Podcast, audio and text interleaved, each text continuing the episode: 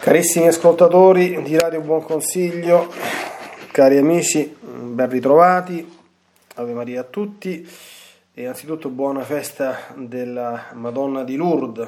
Oggi è una giornata densa di, di celebrazione e di ricordi a partire dalla, appunto, dal dono dell'apparizione di Maria Santissima a Lourdes. Oggi dovremo anche continuare mh, mm, la lettura l'approfondimento di un'altra apparizione riconosciuta, appunto quella di Amsterdam, che riguarda il tema che stiamo affrontando e che tra oggi al massimo la prossima puntata dovrebbe eh, giungere verso la conclusione. Apparizioni bellissime quelle di Lourdes, eh, brevi ma potenti, eh, che hanno dato poi origine alla celebrazione oggi importante nella Chiesa che è la giornata mondiale del malato. L'11 di eh, febbraio fu anche la data di stesura, ricorre il novantesimo dei patti lateranensi nel 1929, l'11 febbraio, e come ricorderemo, questo ce lo ricordiamo tutti bene, insomma, l'11 febbraio del 2013 fu anche il giorno in cui Papa Benedetto XVI diede, diede l'annuncio allora alquanto eh, scioccante, al primo caso nella storia della Chiesa, insomma, di voler e rinunciare all'esercizio del ministero petrino e continuare diciamo, a stare sul posto di guardia ecco, del, di, di, un papato emerito dedicato alla preghiera e all'orazione, cosa che ci ha fatto vivere questo momento inedito nel corso della storia della Chiesa dove abbiamo due papi, uno impegnato nella preghiera e uno impegnato nel governo della Chiesa cattolica, ecco, ovviamente il Papa è soltanto uno, non è che sono due, insomma, però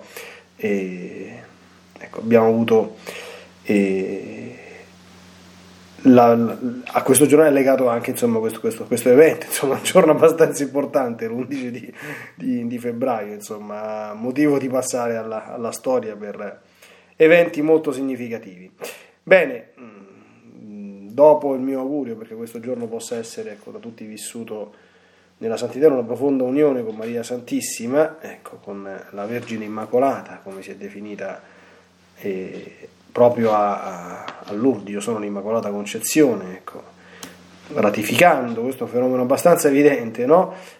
un dogma già eh, promulgato e però abbiamo un precedente, ecco, tanto se vogliamo, insomma, perché qui stiamo parlando di un'apparizione dove c'è un dogma ancora non formulato, ecco, un dogma, un dogma richiesto. Poi ce n'è un'altra in Italia, nel 47, abbastanza famosa, eh, non ufficialmente riconosciuta da, dalla Chiesa, ma come dire ampiamente, indirettamente riconosciuta con l'approvazione dell'elezione di un santuario e del culto, che è l'apparizione alle tre fontane e nell'apparizione delle tre fontane la Madonna, tre anni prima che Pio XII formulasse il dogma dell'Assunzione, disse esplicitamente il mio corpo non poteva marcire, non marcì, gli angeli lo presero e lo condussero nella gloria di Dio, quindi parlò esplicitamente della sua assunzione quando ancora non era stato definito dogma di fede. Ecco, quindi mm,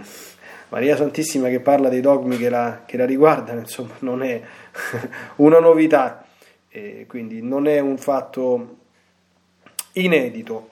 Ora mh, dobbiamo proseguire, ecco, stavamo proprio la, la, volta scorsa, ci siamo lasciati, ecco, eh, mentre stavamo appunto leggendo quelle sezioni impossibile leggere tutti i messaggi della Madonna di, di, di Amsterdam, sono veramente tanti, e stavamo affrontando però quella sezione dove la Madonna spiega un pochino eh, questi temi che ci hanno poi accompagnato durante questo secondo ciclo di catechesi in questa rubrica di Maria Non Quanzatis, appunto dedicata alla corredentrice, alla mediatrice e all'avvocata dell'umanità. Ci eravamo fermati ecco, sul fatto che la Madonna stava... Mh, definendosi come corredentrice avvocata, il nuovo dogma sarà il dogma della corredentrice, nota che pongo l'accento specialmente sul co.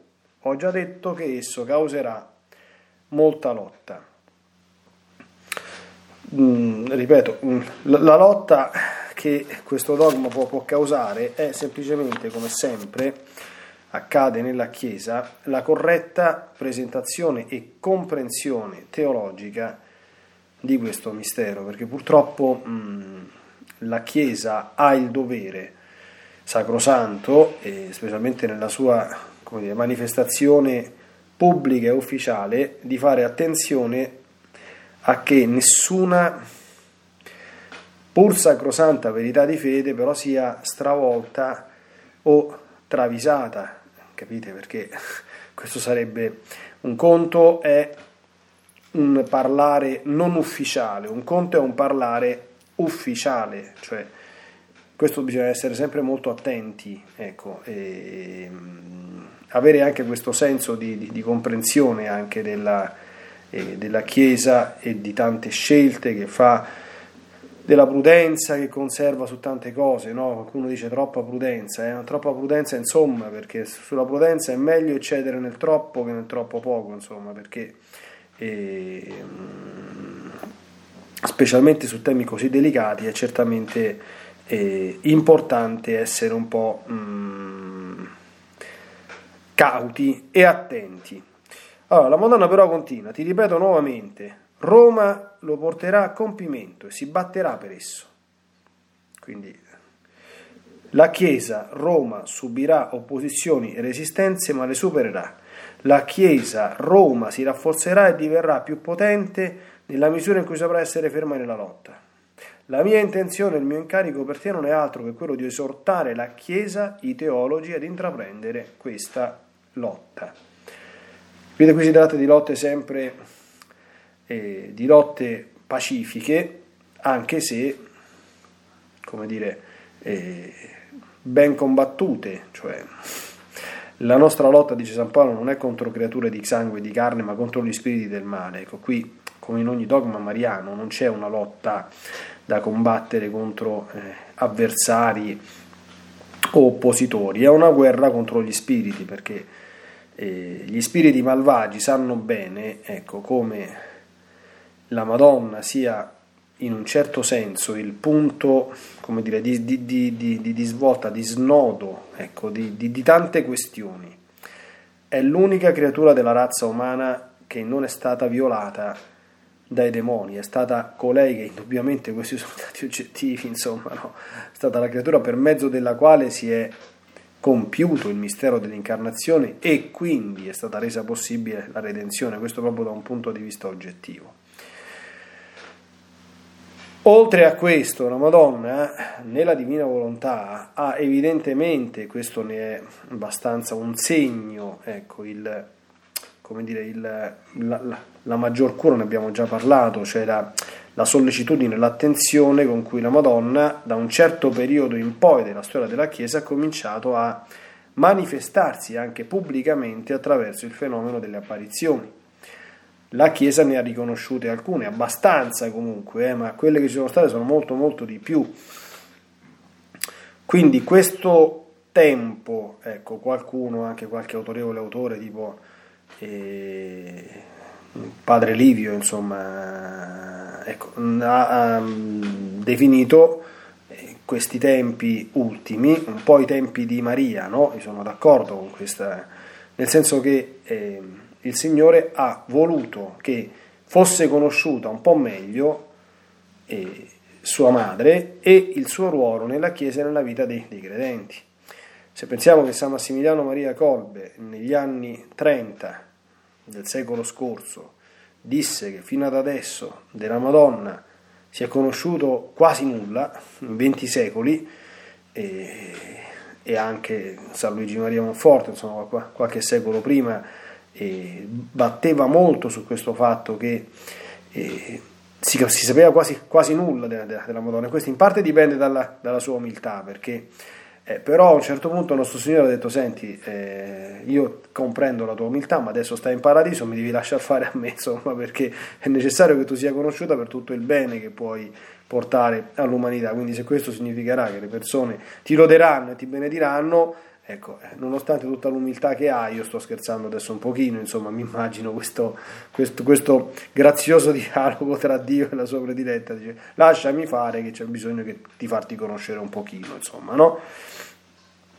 E quindi si combatte mh, una lotta con lo stile di Maria, nel senso che si presentano argomenti solidi a favore di queste dottrine e si soprattutto spiega come questo non significa in nessun modo togliere nessun tipo di primato al nostro Signore Gesù Cristo, né attribuire indebite, eh, indebite caratteristiche, indebite proprietà alla Madonna, nemmeno che mai distoglierla o sottrarla minimamente al suo stato ontologico che è comunque quello di creatura.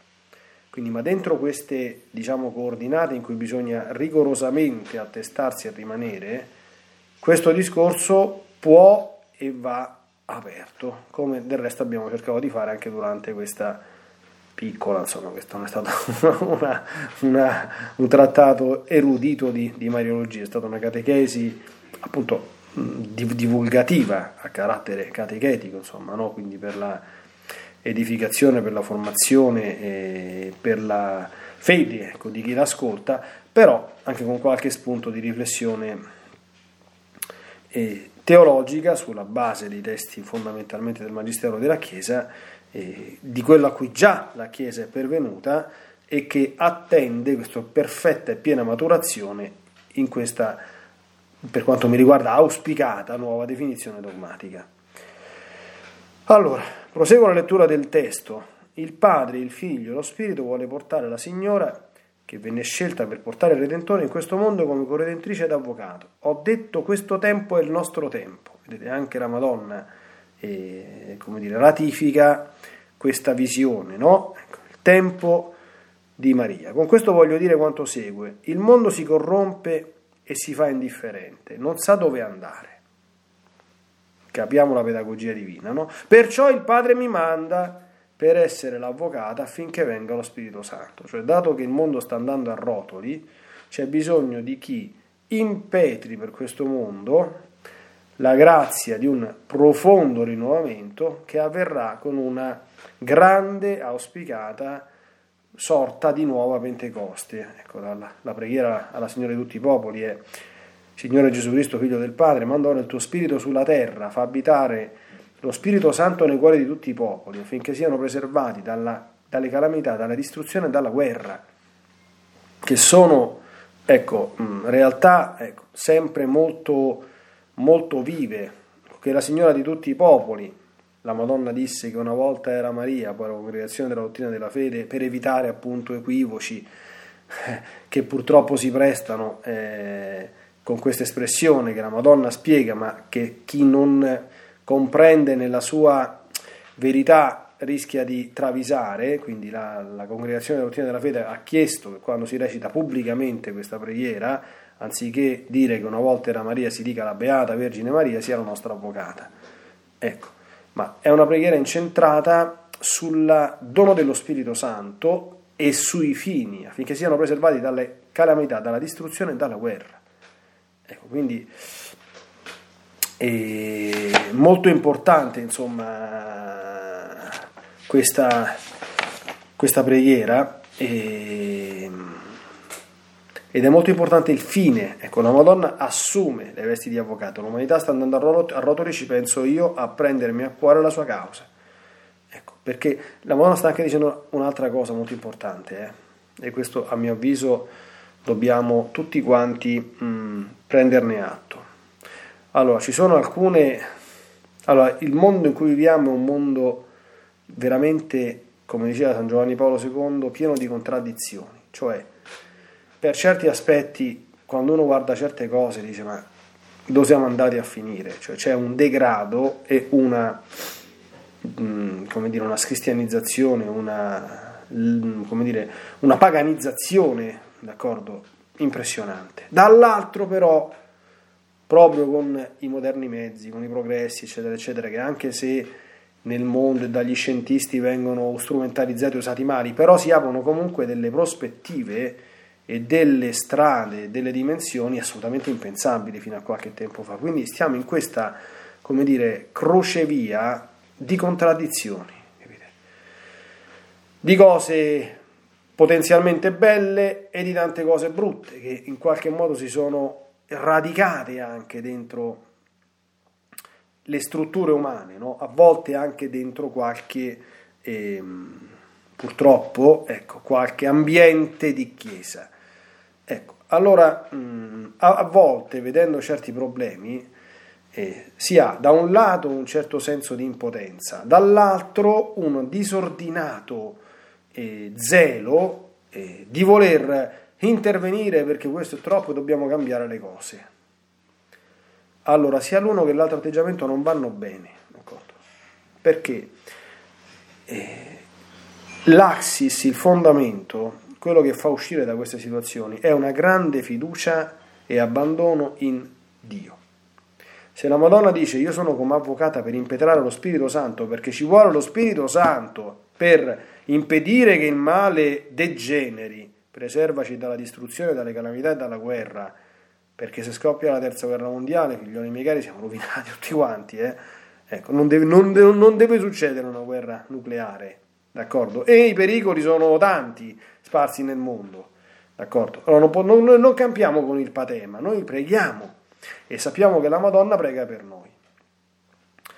E al tempo stesso, cioè, ci sono dei problemi che sono più grandi di noi non li possiamo risolvere, d'accordo? Né si possono risolvere con uno schiocco di dita, né si possono risolvere a colpi di rivoluzioni, perché i cristiani non sono rivoluzionari nel modo almeno mondano di intendere questo termine, capito? Nel senso che fanno il finimondo, scatenano l'inferno con la violenza verbale o fisica, rovesciano le situazioni. Questo non è un modo di agire cristiano, non lo si può fare, d'accordo? Anche perché poi i frutti che produce non sono buoni, perché i grandi cambiamenti devono essere maturati, cioè se uno impone una cosa eh, violentemente o facendo leva sulla, sulla, sulla paura, quella cosa dura poco, dura, perché non è interiorizzata.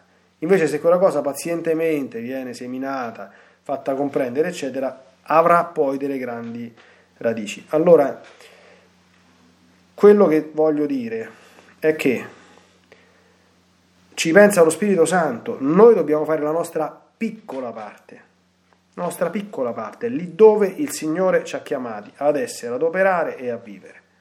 L'ho già detto in altre circostanze, l'ho citato tante volte ultimamente, quello che diceva Santa Teresa, forse anche nella puntata precedente, mi perdonerete se, se, se mi ripeto, vuoi cambiare il mondo? Diventa santo tu e divento santo io. Io come contribuisco al benessere del mondo? Io che sto parlando e della Chiesa. Sforzandomi di essere un santo prete. Tu sei sposato? Sforzati di essere un santo marito e un santo padre, una santa moglie e una santa madre, un santo figlio e una santa figlia, un santo avvocato e una santa avvocata. D'accordo? Uno. Due, curando sempre bene la nostra vita sacramentale e la nostra vita di formazione, D'accordo? Questo sì, perché dobbiamo rimanere radicati, ho fatto un'omelia ieri, nella santa e divina fede cattolica e agganciati con la grazia attraverso i sacramenti. E poi dobbiamo pregare tanto, dobbiamo pregare tanto, dobbiamo pregare tanto, specialmente con il rosario. La Madonna a Lourdes ha chiesto il rosario. 1858 diceva di pregare il rosario, attenzione, io ogni tanto scherzando, non voglio dire niente, eh, non voglio neanche mettere, come dire, lacci addosso alle persone. Lì la Madonna dice di pregare il rosario, qui c'è una questione sottile. Che cosa intende con pregare il rosario? Perché il rosario intero o una corona del rosario? Perché strettamente parlando, quando si dice pregate il rosario, il rosario è il rosario intero. Tecnicamente si dovrebbe dire, se uno dice i misteri cosiddetti del giorno, stava recitando una corona del rosario, no? Comunque sicuramente chi ci avesse voglia e tempo di dire il rosario intero tutti i giorni, sappia che farà un grandissimo regalo a se stesso, al mondo e alla Chiesa. Questo ci può proprio mettere la mano sul fuoco d'accordo? Sul fuoco. Quindi se qualcuno ha tempo e voglia di fare questo, lo faccia, perché c'è tanto bisogno di preghiera quando i contesti diventano complicati. Però una preghiera fiduciosa, cioè dal nostro cuore devono essere banditi sentimenti di sfiducia, di angoscia, di disperazione, perché Dio non ci abbandona, ecco, Dio ci ha tutto sotto controllo, la Madonna è scesa in nostro aiuto, è il nostro aiuto, vuole il nostro bene, è più forte delle forze del male perché se le ha messe sotto i piedi. E quindi possiamo e dobbiamo vivere sempre nella pace, nella fiducia e nella serenità, anche dinanzi ad apparenti situazioni drammatiche, difficili, difficoltà e a volte proprio vicoli ciechi, labirinti da cui sembra impossibile uscire, ma non dobbiamo mai perdere la fede e la speranza. Allora, proseguo ancora la, la lettura. Il Padre mi manda per essere l'avvocata perché venga lo Spirito Santo. Il mondo non viene salvato con la forza, aggiunge Maria. Il mondo verrà salvato dallo Spirito. Ecco, Papa Francesco dice, questo mettetevelo bene in testa, questo mettiamocelo bene in testa, il mondo non viene salvato dalla forza, ma dallo Spirito. Io mi permetterei, se la Madonna non si offendesse, anche di poter fare insomma, un'interpretazione estensiva del termine mondo, per questo vale anche per la Chiesa. La Chiesa non viene salvata se ha bisogno di essere salvata, cioè le situazioni difficili, diciamo così, esistenti nella Chiesa non vengono salvati dalla forza, anche qui, ma dallo Spirito. Lo Spirito che si sta già muovendo da molti anni nella, nella Chiesa, da tanto tempo e la sta misteriosamente guidando, realmente guidando. Non siamo soli, non dobbiamo fare tutto quanto da noi, capite? Non dobbiamo fare tutto quanto da, da noi. Mm, Papa Francesco, quando ha scritto la, come si chiama, l'esortazione apostolica exultate et gaudete, nel secondo capitolo, se non ricordo male, ha messo in guardia da due nuove, come dire, eh, di nuovo eh, presenti eresie che si stanno riaffacciando dal capo, dalla, dalla finestra. Una è il pelagianesimo, il neopelagianesimo. Il pelagiano è quello, sapete che i pelagiani dicevano che basta la buona volontà, non serve la grazia, sta a te sistemare tutte quante le cose, ma questa è una follia questa qui. cioè, capite? Punto primo, senza la grazia di Dio non possiamo fare nulla, ma punto secondo, una sottile tentazione pelagiana, pensare che, devo fare, cioè, che io devo risolvere tutti i problemi del mondo, che, o che io posso risolvere tutti i problemi del mondo, o devo risolvere tutti i problemi del mondo. Non, questo, questo, questa è una, è una follia. O che per risolvere i problemi del mondo è lecito qualunque mezzo, basta che si risolva il problema. Machiavelli. Il fine non giustifica i mezzi, eh? Non giustifica i mezzi. Questo bisognerebbe che molti se lo mettessero bene in testa. Eh? Io anche nei giorni scorsi ho fatto qualche intervento, cioè noi non possiamo usare mezzi cattivi nemmeno per fini buoni. Mai. Devi usare mezzi buoni per ottenere i fini buoni, perché il bene fatto male, ha ridetto recentemente il cardinal Petrocchi quando ci è venuto a trovare qualche tempo fa qui a Latina, il bene fatto male è male, non è bene. Solo lo Spirito salverà il mondo. Il mondo verrà salvato dallo Spirito, non viene salvato dalla forza. Parole di Maria. Poiché sono soltanto le idee che governano il mondo. Animo, Chiesa di Roma, comunica, conosci il tuo compito, porta le tue idee, porta Cristo una volta di più. Ancora. Questo era il messaggio 4 del 1951, adesso c'è il messaggio 12 del 1951. Comunica esattamente quanto segue. Il padre, signore e maestro, ha portato la serva del Signore nel mondo come Miriam, ovvero Maria. Essa è stata scelta tra tutte le donne come corredentrice, mediatrice e avvocata. Di a tutti i tuoi teologi, di ai tuoi teologi, che era già stata fatta corredentrice dall'inizio questo tempo è il nostro tempo. Adesso il Padre e il Figlio vuole che gli venga chiesto di mandare lo Spirito. Io ti ho insegnato questa semplice preghiera e ti ho mostrato come voglio che venga divulgata in tutto il mondo. Orsù, prosegui la divulgazione. Questa semplice preghiera è data per tutti i popoli. Fa la tua opera e preoccupati della divulgazione. Attenzione a quello che dice la Madonna. Qui. È stata fatta corredentrice dall'inizio.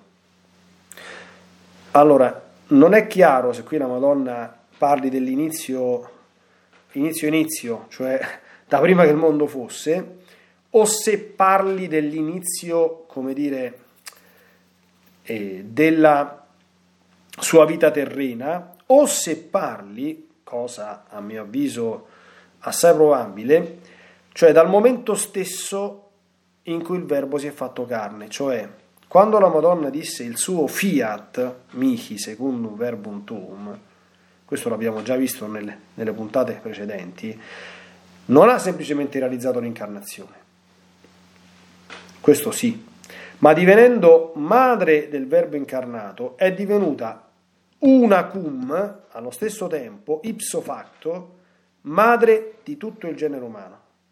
Ed essendo Gesù il redentore dell'umanità, di cui lei diveniva ipso facto madre, dicendo il fiat accettava uno di soffrire tutti i dolori con Cristo e di Cristo che lui avrebbe sofferto e che l'avrebbero trafitta come madre, secondo di unire i suoi dolori all'opera della redenzione.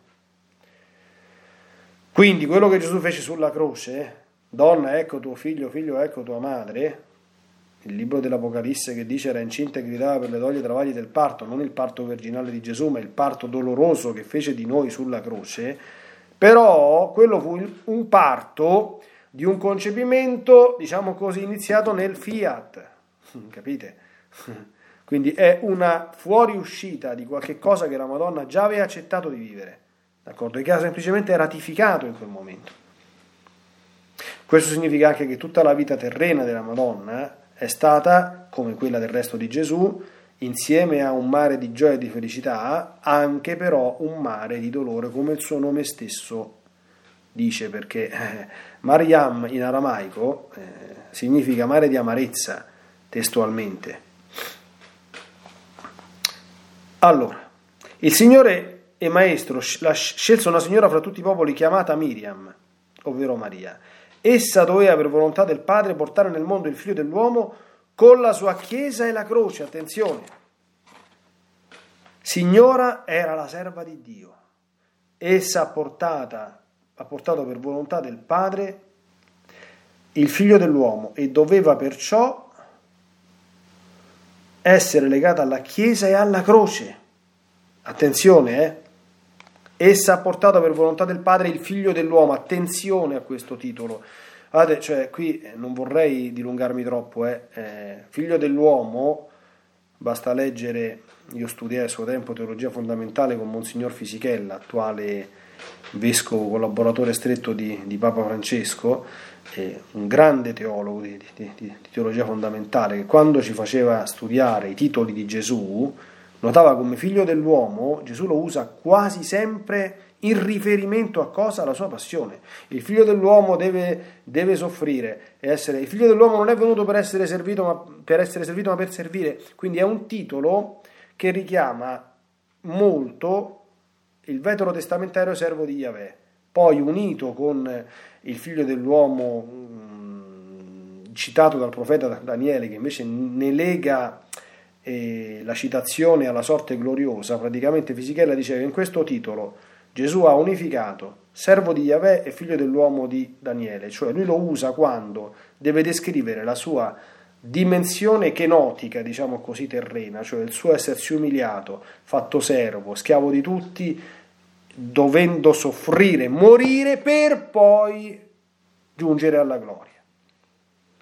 La Madonna dice ha, portato volontà del Padre il figlio dell'uomo, capite? Cioè l'uomo dei dolori. E doveva perciò essere legata alla Chiesa perché? Perché Gesù è venuto sulla terra per salvarci, d'accordo? Cioè Gesù è venuto sulla terra per salvare l'umanità e attraverso l'umanità salvata, eh, come dire, fondare la Chiesa, perché la Chiesa questo è, la Chiesa chi è? Sono i battezzati, e chi sono i battezzati? Sono quelli che sono stati salvati dalla passione di Gesù. Il battesimo è per la remissione dei peccati e la croce che è lo strumento per realizzare la redenzione. Quindi c'è una profondità teologica in queste, in, que, in queste frasi impressionante. Essa ha portato per volontà del Padre il figlio dell'uomo e doveva perciò essere legata alla Chiesa e alla croce. bellissime espressioni. Ora la signora sta qui davanti a te in questo tempo come corredentrice, mediatrice e avvocata. Comprendi bene le seguenti parole. La signora di tutti i popoli può donare e donerà a tutte le genti del mondo che la pregheranno grazia, salvezza e pace. Ora, il fatto che, sia, che, che la Madonna leghi questi tre titoli, bellissimo, no? All'essere signora di tutti i popoli, significa che questi tre titoli, come dire, la stringono ulteriormente, perché così è, perché la uniscono ulteriormente, sempre in funzione subordinata, ma vera, all'opera del Redentore. E attenzione, che cosa dice eh, San Paolo? Quando parla dell'inno alla Chenosi, attenzione, eh, Filippesi 2, dice che lui si è fatto, eh, pur essendo di natura divina, non ha considerato un tesoro geloso la sua uguaglianza di Dio, ma umiliò se stesso, letteralmente in greco eschinotese, si, si, si, si svuotò di se stesso, si annientò, assumendo la condizione di servo, dice, di schiavo meglio sarebbe dire, e divenendo simile agli uomini. E apparso in forma umana, umiliato se stesso, facendosi obbediente fino alla morte, la morte di croce, attenzione, per questo Dio l'ha esaltato e gli ha dato il nome che è al di sopra di ogni altro nome, cioè, attenzione, Gesù è il Signore sotto due titoli differenti. Signore in senso forte, eh? Signore significa Dominus.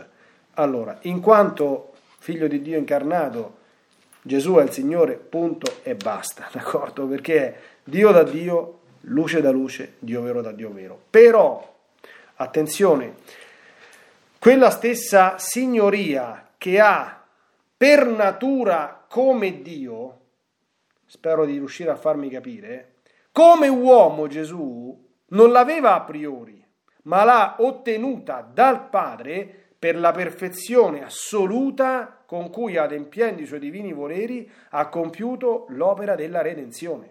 Per questo, dice San Paolo, Dio l'ha innalzato, perché è umiliato se stesso, si è fatto obbediente fino alla morte e alla morte di croce. Allora la Madonna perché lega signora di tutti i popoli a quei tre titoli? Perché? Perché essere Immacolata Concezione è un dono di Dio. La verginità perpetua è un dono di Dio sicuramente prima del parto e durante il parto. Vabbè, forse dopo il parto ci ha messo qualcosa di suo. E la maternità divina è dono di Dio o no? L'assunzione è dono di Dio? Sì, ma la corredenzione è solo dono di Dio? La corredenzione è il primo, no, la corredenzione è chiamata di Dio alla Madonna, a cui la Madonna, come Gesù, ha risposto generosissimamente dicendo un dolorosissimo e ininterrotto fiat che le ha fatto versare tutte le lacrime che aveva e le ha fatto patire tutti i dolori che aveva. Eh. E allora anche lei si può dire per questo è la Signora di tutti i popoli. Non soltanto perché ha il privilegio dell'essere immacolata, tutta pura e di essere la rappresentante più degna della razza umana, l'unica che può presentarsi davanti al Signore perfetta, immacolata, tutta pura e tutta santa, ma ha sofferto e tanto anche per te. Ripeto, in funzione subordinata a Cristo sicuramente. Per volontà di Dio, d'accordo? Perché Dio ha ritenuto conveniente, non era necessario e indispensabile, ma conveniente che la donna redimesse a fianco all'uomo, così come la donna era stata all'origine la tentatrice che aveva trascinato l'uomo nel baratro. Ma dentro questo progetto, che dipende dalla libera volontà di Dio, lei è stata perfettissima.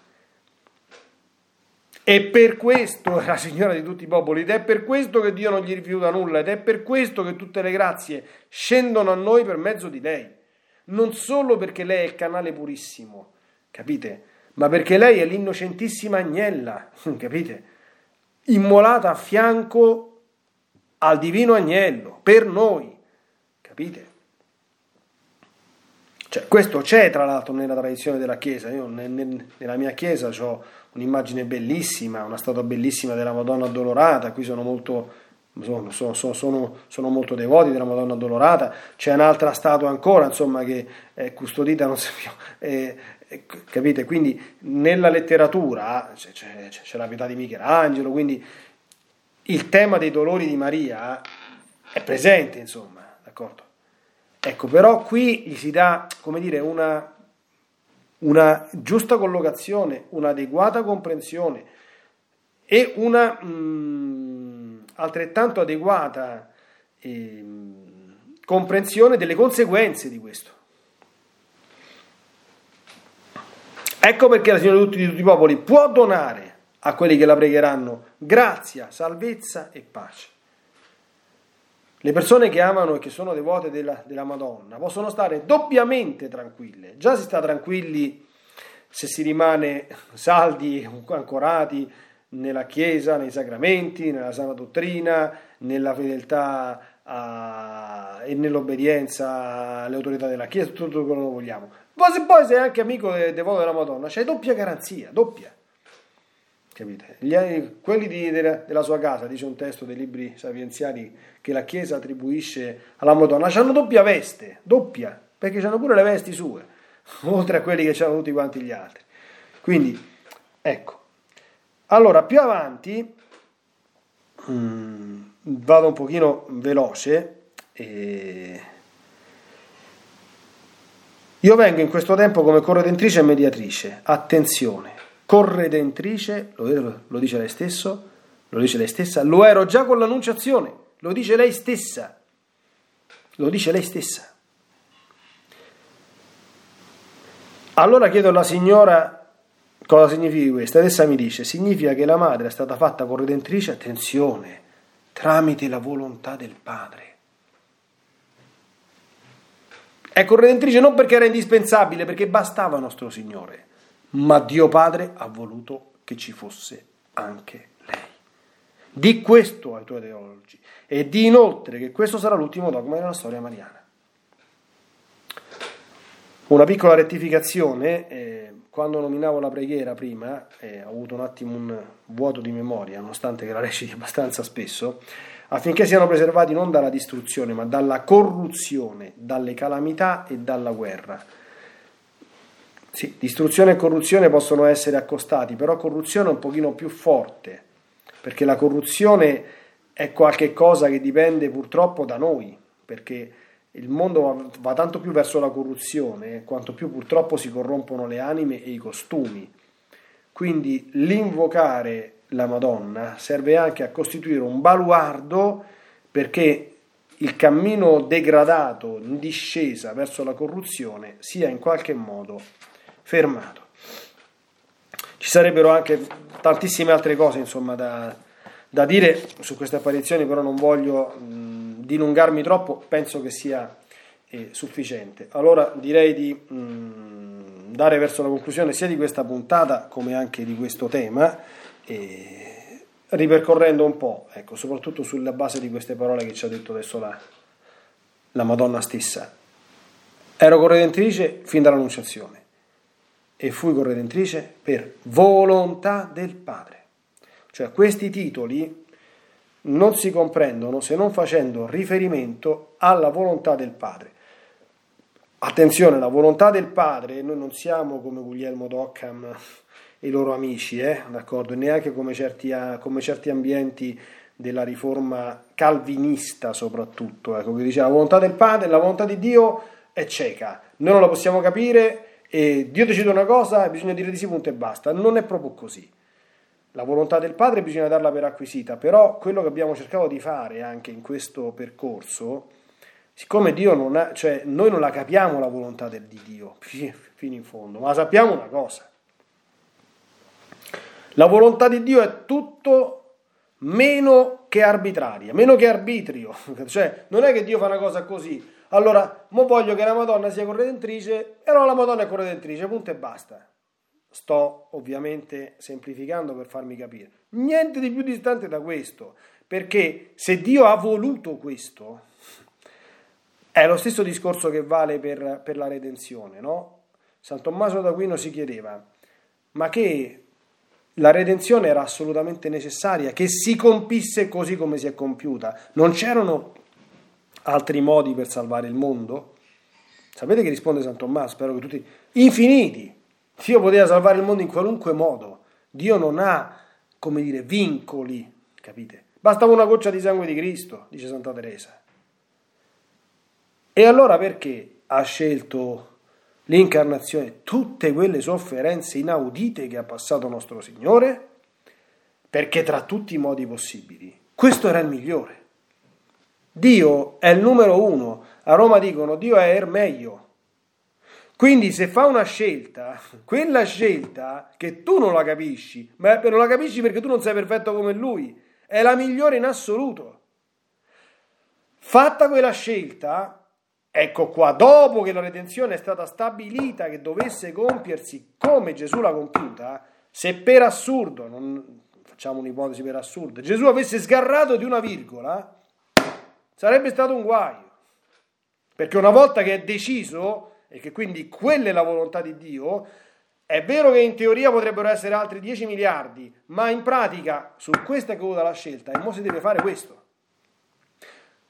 Quindi che la Madonna sia corredentrice a fianco al Redentore, mediatrice a fianco al mediatore e avvocata a fianco all'avvocato, anzi gli avvocati abbiamo visto sul tempo ce ne abbiamo due, uno è Gesù Cristo e uno è lo Spirito Santo, di, di avvocati divini, ecco, dipende dalla volontà di Dio. Attenzione, ma è una volontà di Dio perfettissima. Abbiamo visto qualche ragione di convenienza. Perché corredentrice? Perché in due hanno fatto il peccato originale. Perché mediatrice? Ma perché Dio ha sempre utilizzato tanti mediatori, a partire da Mosè, a partire da adesso, che io non sono mediatore, che sono parroco, il mio vescovo non è un mediatore, il Papa non è mediatore, d'accordo? Quindi non era conveniente che a fianco al mediatore ci fosse la mediatrice con la M maiuscola, la più vicina al mediatore? Ecco. E l'avvocata? Chi è più brava di una mamma a fare da avvocata, di una mamma che tra l'altro è mamma anche del figlio di Dio fatto uomo, per cui nei confronti di questo, nei confronti di questa mamma, suo figlio ha qualche debole che è normale che ce l'abbia. Ecco, quindi vedi che non c'è, non c'è quindi certo che dipende, dipende dalla volontà di Dio e il motivo per cui la Chiesa dovrà, speriamo, cioè dovrà, auspichiamo che prenda atto di questo, sarà una grande contemplazione della divina volontà. e però ecco perché parla ai teologi che abbiamo cercato, cioè cerca di far comprendere quanto puoi, quanto si può, del fatto che questa non è una cosa strana o una cosa che mina il primato di Cristo, ma è una cosa perfettissima che rafforza il primato di Cristo e però dilata anche la comprensione più ampia dei divini progetti di salvezza a favore del genere umano. Questo è il compito che spetta alla Chiesa e questo è il compito che porterà, ripeto, io lo auspico con tutto il cuore, queste sono delle povere piccole eh, catechesi divulgative, ecco, però spero che un giorno diventino preistoria, nel senso che se ne parli, si parli ampiamente e liberamente e si festeggi la nostra carissima Maria con i titoli che medita, corredentrice, mediatrice e avvocata dell'umanità. Ci sentiamo la prossima settimana, ecco, le suore a sorpresa ecco, poi ci vi proporranno un nuovo ciclo ecco, di, di catechesi sempre a sfondo mariano. La mia benedizione a tutti, alla prossima per chi desidera. Ave Maria. As humans, we're naturally driven by the search for better. But when it comes to hiring, the best way to search for a candidate isn't to search at all. Don't search, match with Indeed. When I was looking to hire someone, it was so slow and overwhelming. I wish I had used Indeed. If you need to hire, you need Indeed. Indeed is your matching and hiring platform with over 350 million global monthly visitors, according to Indeed data, and a matching engine that helps you find quality candidates fast. Ditch the busy work. Use Indeed for scheduling, screening, and messaging so you can connect with candidates faster. And Indeed doesn't just help you hire faster. 93% of employers agree Indeed delivers the highest quality matches compared to other job sites. According to a recent Indeed survey. And listeners of this show will get a $75 sponsored job credit to get your jobs more visibility at Indeed.com slash podcast. That's Indeed.com slash podcast. Terms and conditions apply. What if you could have a career where the opportunities are as vast as our nation, where it's not about mission statements, but a shared mission?